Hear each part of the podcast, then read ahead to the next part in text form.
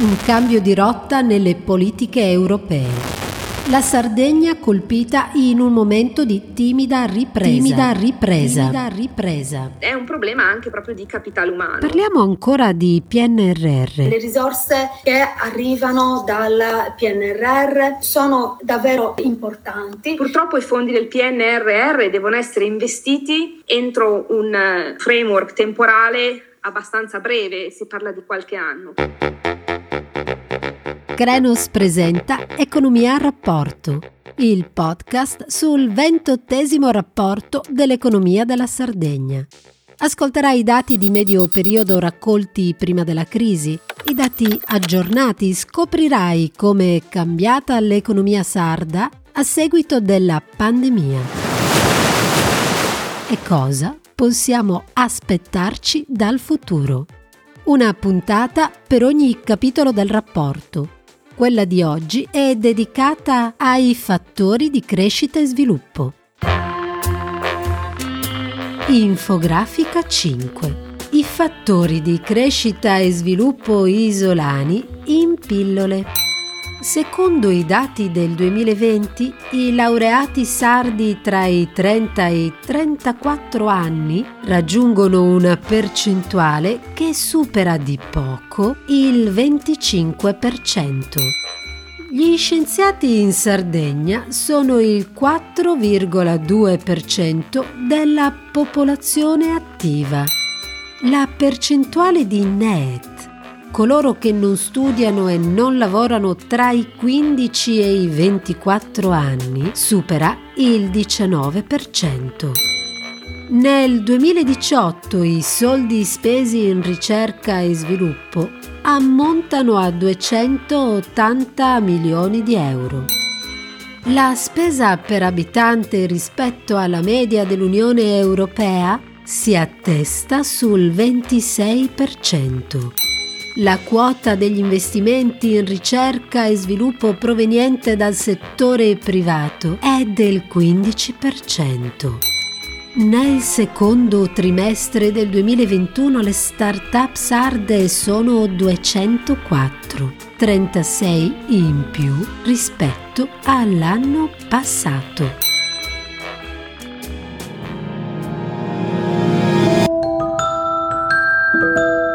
L'economia della conoscenza è quel sistema in cui la scienza e la tecnologia svolgono un ruolo determinante, ma è anche il sottotitolo dell'ultima puntata di questo podcast. Abbiamo viaggiato attraverso il sistema economico, il mercato del lavoro, i servizi pubblici e il turismo in Sardegna, animati da un unico comune denominatore, la ripresa post-pandemica.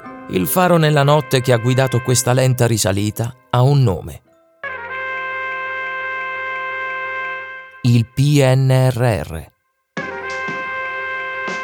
Ogni puntata del podcast, grazie all'aiuto di esperte ed esperti del settore, ha esaminato da vicino quali misure del Piano Nazionale di Ripresa e Resilienza possono supportarci in questo delicato momento. E adesso, con questa quinta e ultima puntata dedicata a capitale umano, ricerca e sviluppo, andremo a indagare le opportunità offerte dal PNRR in quelli che sono i fattori chiave dell'innovazione tecnologica. Partiamo. Nel documento Strategia Europa 2020, l'Unione Europea definisce l'indice di competitività come la capacità di sviluppo regionale sulla base di 11 pilastri tematici.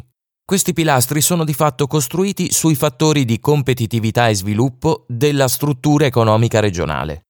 Come fattori di competitività intendiamo appunto il capitale umano, la ricerca e sviluppo e l'innovazione tecnologica, nelle imprese così come nelle istituzioni. Bene, come si configura l'Italia? In ritardo.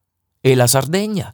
L'isola evidenzia dati preoccupanti rispetto agli obiettivi stabiliti, ma nonostante le difficoltà del 2020 si sono registrati alcuni miglioramenti.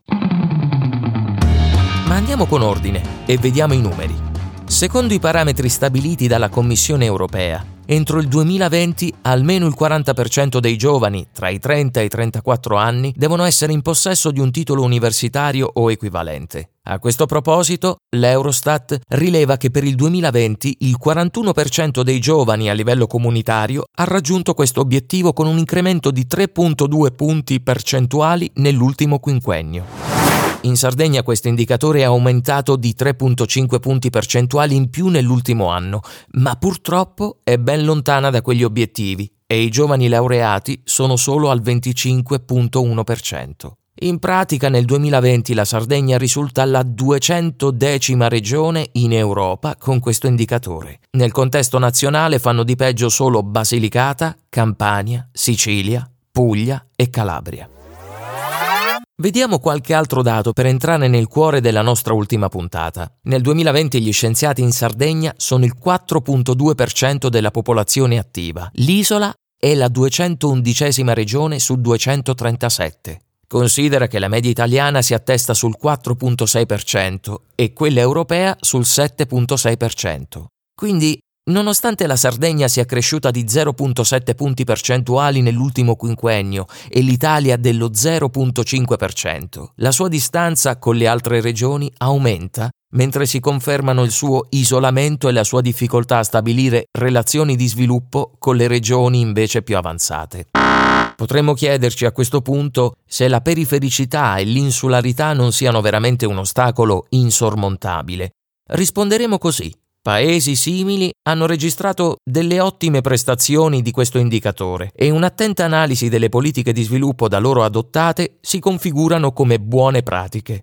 È il caso di Malta, con l'8.1% di scienziati rispetto alla popolazione, della Croazia 6.6% o del Portogallo 9.5%. Questi paesi hanno dato maggior risalto alle competenze scientifiche nelle loro politiche.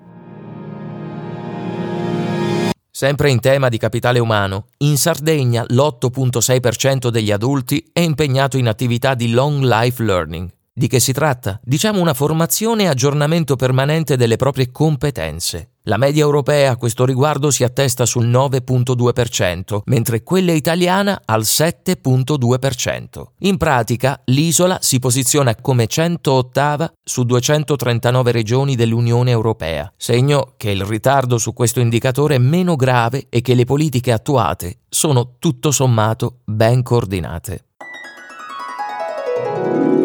Altra nota positiva. In Sardegna nel 2020 la percentuale di giovani che hanno abbandonato gli studi è stata del 12% rispetto al 18% dell'anno precedente. In classifica ora è al 46 posto. Era 192esima. Questo significa che l'isola ha fatto un bel balzo in avanti e in effetti i dati rilevano una convergenza verso la media europea pari al 9.9%. Allo stesso tempo dobbiamo purtroppo rilevare che la DAD ha acuito il divario nell'alfabetizzazione. Recenti studi rivelano che nel 2020 la perdita di apprendimento equivale ad un quinto del programma scolastico, con divari maggiori, fino al 60%, tra gli studenti provenienti da famiglie meno istruite. Questa condizione è molto diffusa in Sardegna, data la bassa percentuale di popolazione laureata.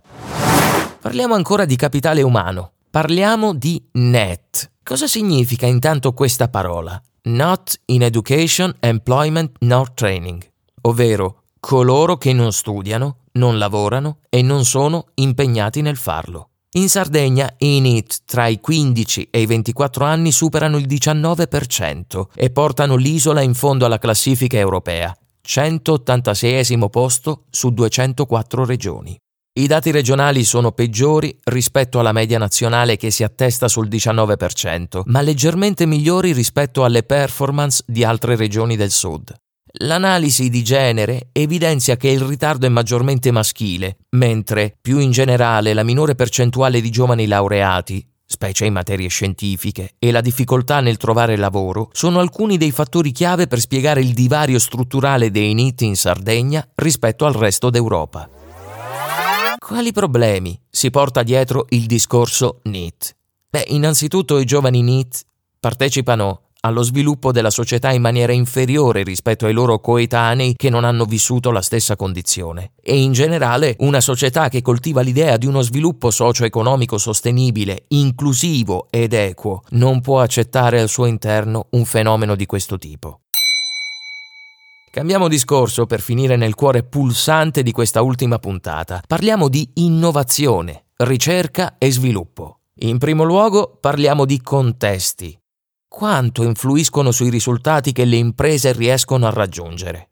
Per quanto riguarda la Sardegna, la sua insularità è una componente chiave nelle dinamiche dell'innovazione che la caratterizzano. Come sappiamo dalla letteratura economica, infatti, la vicinanza geografica ai cluster innovativi è una variabile chiave della trasmissione di conoscenza, tecnologia e competenze. La lettura dei dati dovrà quindi tenere conto del vincolo geografico, ma sarà necessario anche considerare le opportunità offerte dalle nuove tecnologie e dal digitale come mezzo di rilancio e superamento delle difficoltà dovute alla perifericità. Seguiamo il faro nella notte e proviamo ancora ad entrare nel mondo delle possibilità per capire quali sono gli strumenti che il PNRR mette a disposizione della crescita innovativa. L'abbiamo chiesto al primo ospite in assoluto di questo podcast, Gianluca Cadeddu, direttore generale del Centro regionale di programmazione della Sardegna. In che modo le opportunità offerte dal PNRR possono aiutare la Sardegna a rimuovere ostacoli alla crescita come la bassa propensione all'innovazione del settore privato? Credo che il PNRR possa svolgere un ruolo fondamentale da questo punto di vista. Ripeto, in tutti i modi in cui poi si attua l'attività in Sardegna, sia l'attività economica sia l'attività istituzionale. Perché semplicemente immaginare che un soggetto possa fare un'analisi, una sua diagnosi dal punto di vista tecnologico, dal punto di vista digitale, dal punto di vista dell'impatto energetico della sua vita, già questo fa in modo che si impadronisca di nuove competenze, di nuove conoscenze che poi dovrà in qualche modo mettere, mettere in campo. Se andiamo a verificare quali sono i primi passi che il PNRR sta facendo, per esempio, sul tema della ricerca, vediamo che sta muovendo in una maniera molto strutturata. Parte con gli ecosistemi dell'innovazione e quindi individuare dei luoghi dove possono concentrarsi le ricerche, poi finanzierà le attività di ricerca stesse che hanno trovato i luoghi, si spera, dove potersi svolgere, ma luoghi che non sono oh, luoghi anonimi, sono luoghi che sono in alcuni casi belli, in alcuni casi che sono al centro delle città o comunque al centro degli interessi degli uomini, in maniera tale che le attività di ricerca e di innovazione poi possano essere trasferite con facilità in tutti gli ambiti del vivere civile. Accanto anche a una riforma delle università, ricordiamo ricordiamoci che il PNRR non viaggia solo sugli investimenti, sono una parte, ma viaggia sulle riforme. Tra queste riforme c'è la riforma del mercato del lavoro, la riforma dell'università, insomma una serie di riforme che se attuate nel bene naturalmente, ma anche in quel lasso di tempo molto ristretto che il PNRR ha, sappiamo che noi entro il 2026 dobbiamo spendere almeno le risorse, la parte del PNRR che sono dei sussidi, il PNRR è composto da prestiti e sussidi, cioè contributi a fondo perduto, se eh, riuscissimo a spendere tutti quei soldi in quel momento raggiungendo quei risultati, credo che in questo caso sarebbe un buon successo. Un buon successo non solo dal punto di vista della spesa e della messa a disposizione delle risorse, ma è un buon successo per tutta l'Unione Europea, perché ricordiamoci che il PNRR è il primo strumento finanziario che viene finanziato a debito dall'Unione Europea, cioè tutti gli stati accettano di fare debito per prestare ad altri stati. La Repubblica Italiana è il maggior beneficiario, come si dice, poi vedremo perché il 70% è preattribuito come si dice, l'altro 30% si vedrà poi nei calcoli del PIL a giugno del 2022, vedremo poi se quei 191,5 miliardi saranno confermati o meno, però non è neanche importante la quantità delle risorse. E capire che in questo modo così si è mossa tutta l'Europa e le grandi risorse che sono state date all'Italia sono garantite dai cittadini tedeschi, dai cittadini olandesi, dai cittadini spagnoli, dai cittadini greci e così via. Le risorse che vengono date alla Polonia sono garantite anche dai cittadini italiani e da tutti i cittadini. È una grande opera di solidarietà e la prima volta che accade questo nella storia dell'Unione Europea e questo deve avere successo per forza perché cambia completamente il paradigma di funzionamento dell'Unione Europea. Vediamo adesso un po' di numeri. Nel 2018 in Sardegna gli investimenti in ricerca e sviluppo sono stati 280 milioni di euro, poco più di un quarto della media europea. Su 197 regioni dell'Europa, a 27 membri per le quali è disponibile il dato per il 2018, la Sardegna si colloca al 138 posto. Buone notizie arrivano però dalle start-up. Nel secondo trimestre del 2021 in Sardegna sono 204, ovvero 36 in più rispetto all'anno passato, con un buon miglioramento degli indicatori pro capite. Così come in Europa, anche in Sardegna si manifesta la tendenza ad avere un ambiente maggiormente innovativo, laddove ci sia un agglomerato di innovazione tecnologica. I due poli innovativi sono infatti a Cagliari con 108 start-up e a Sassari con 66 start-up e possono beneficiare di sedi universitarie e servizi di incubazione consolidati che garantiscono una maggiore esperienza e capacità di supporto alla nascita di tali iniziative imprenditoriali. Senza tralasciare poi il Next Generation EU. Questo strumento se ben indirizzato e gestito, può costruire una potente leva per lo sviluppo regionale e il sistema innovativo locale. Più del 50% dell'importo del programma sosterrà la modernizzazione nazionale e regionale tramite investimenti che puntano ad aumentare la competitività e la resilienza, tramite azioni indirizzate verso la ricerca e sviluppo, la transizione climatica e digitale e interventi specifici per contrastare il cambiamento climatico.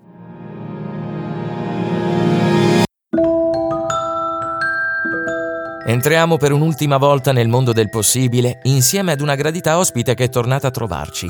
Si tratta di Alessandra Fagian, professoressa ordinaria di economia applicata presso il Gran Sasso Science Institute GSSI all'Aquila, dove è anche direttrice dell'area di scienze sociali e prorettrice con delega alla ricerca, a cui abbiamo fatto una domanda strategica. Parliamo ancora di PNRR Secondo te, quali sono i fattori di competitività sui quali è più urgente intervenire?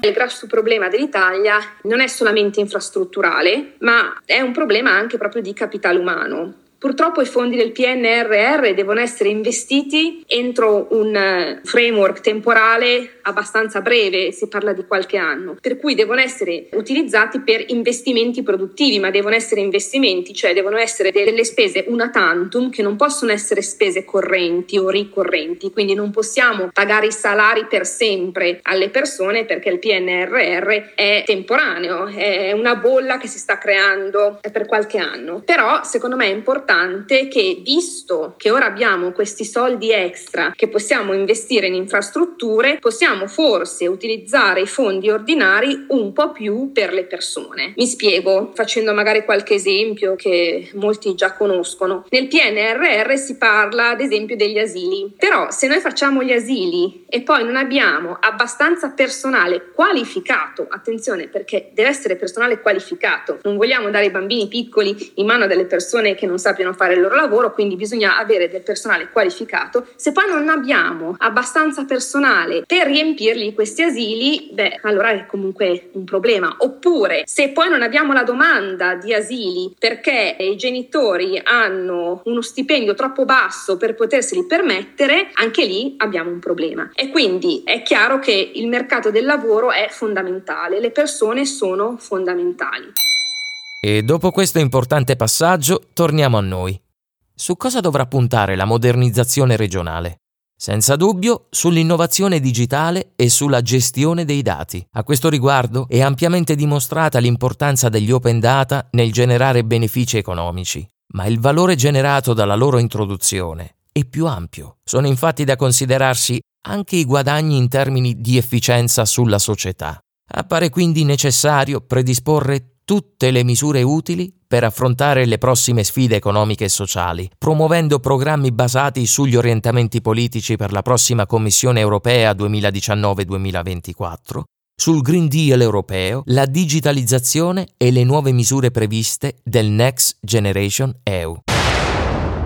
Ti lasciamo qui dopo aver viaggiato in un mondo di numeri, fatti e possibilità per risalire in superficie con quest'ultima puntata, ma ti aspettiamo nei commenti. Facci sapere su Apple Podcast cosa ne pensi degli strumenti e delle misure di cui abbiamo parlato, ma puoi scriverci anche all'indirizzo crenos.podcast.gmail.com. Al prossimo viaggio insieme.